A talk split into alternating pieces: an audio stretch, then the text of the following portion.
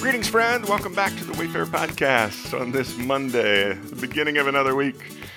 Our chapter day journey is in Genesis chapter 10, and I pulled out verse 1, which says, This is the account of Shem, Ham, and Japheth, Noah's sons, who themselves had sons after the flood.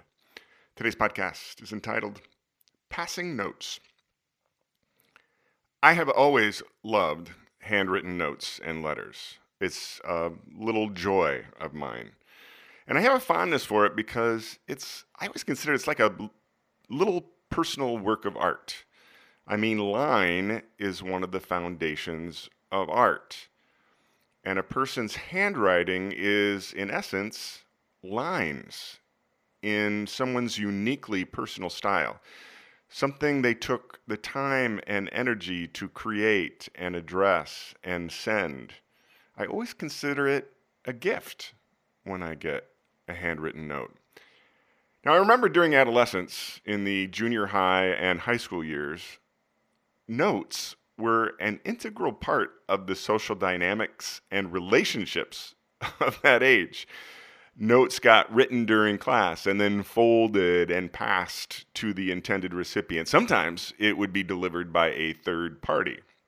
Notes passed back and forth between individuals of the opposite sex were particularly important, as I recall. Notes from the person you were dating were especially important, as were notes passed to individuals you liked or would like to know even better. And looking back, these notes also provided an unsuspecting lesson in learning how to interpret the written word. I not only took the words at face value, but I was always trying to decipher a girl's motivations. I mean, does she like me? Her mood? Are things okay between us? Am I in trouble? And any hidden messages? Well, wait a minute, hang on. I think someone else told her to write this. Along my life journey, I found that these same lessons for deciphering the layers of meaning beneath the literal written words is crucial for unlocking some of the mysteries and connections of the great story. And today's chapter is a prime example. Today's chapter, on the surface of things, is a simple list of descendants of Noah's three sons. It's one of those chapters that most people skip over, and I get it. I always used to do that too. Then, like a middle schooler trying to discern why a note from this girl was handed to me in the first place, I began trying to find the reason for this boring genealogy to be included in the story at all. So let me give you a few nuggets I found in this morning's chapter. First, today's chapter starts out with the phrase, This is the account.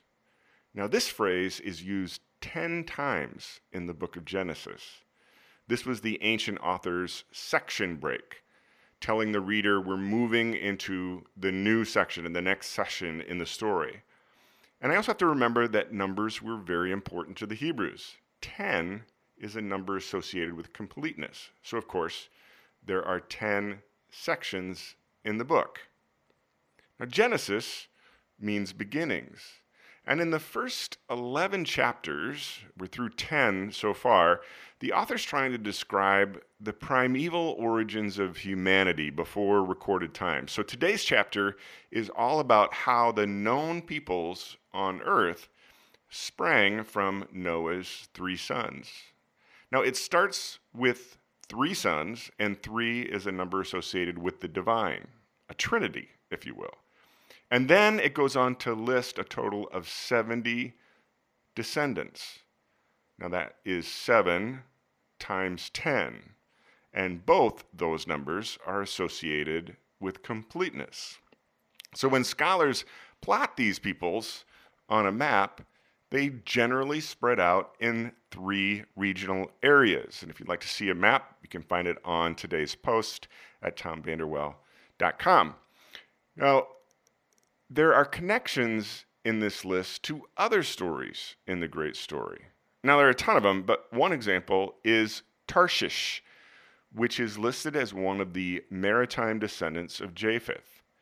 And Tarshish was an actual city in the ancient world, generally believed to be in southern Spain. And it was to Tarshish that the prophet Jonah booked passage when he was fleeing from God's command to go to Nineveh, which is also listed in today's chapter. And as you can see on a map, Tarshish was the furthest away from Nineveh a prophet of that day might go in the opposite direction. So there are also connections to this very day.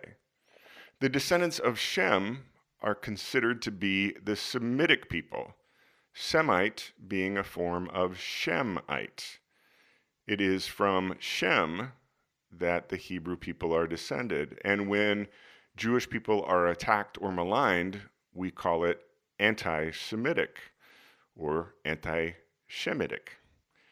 And finally, Shem is the third son listed, and the ancients listed sons in birth order because humanity always favors the firstborn son.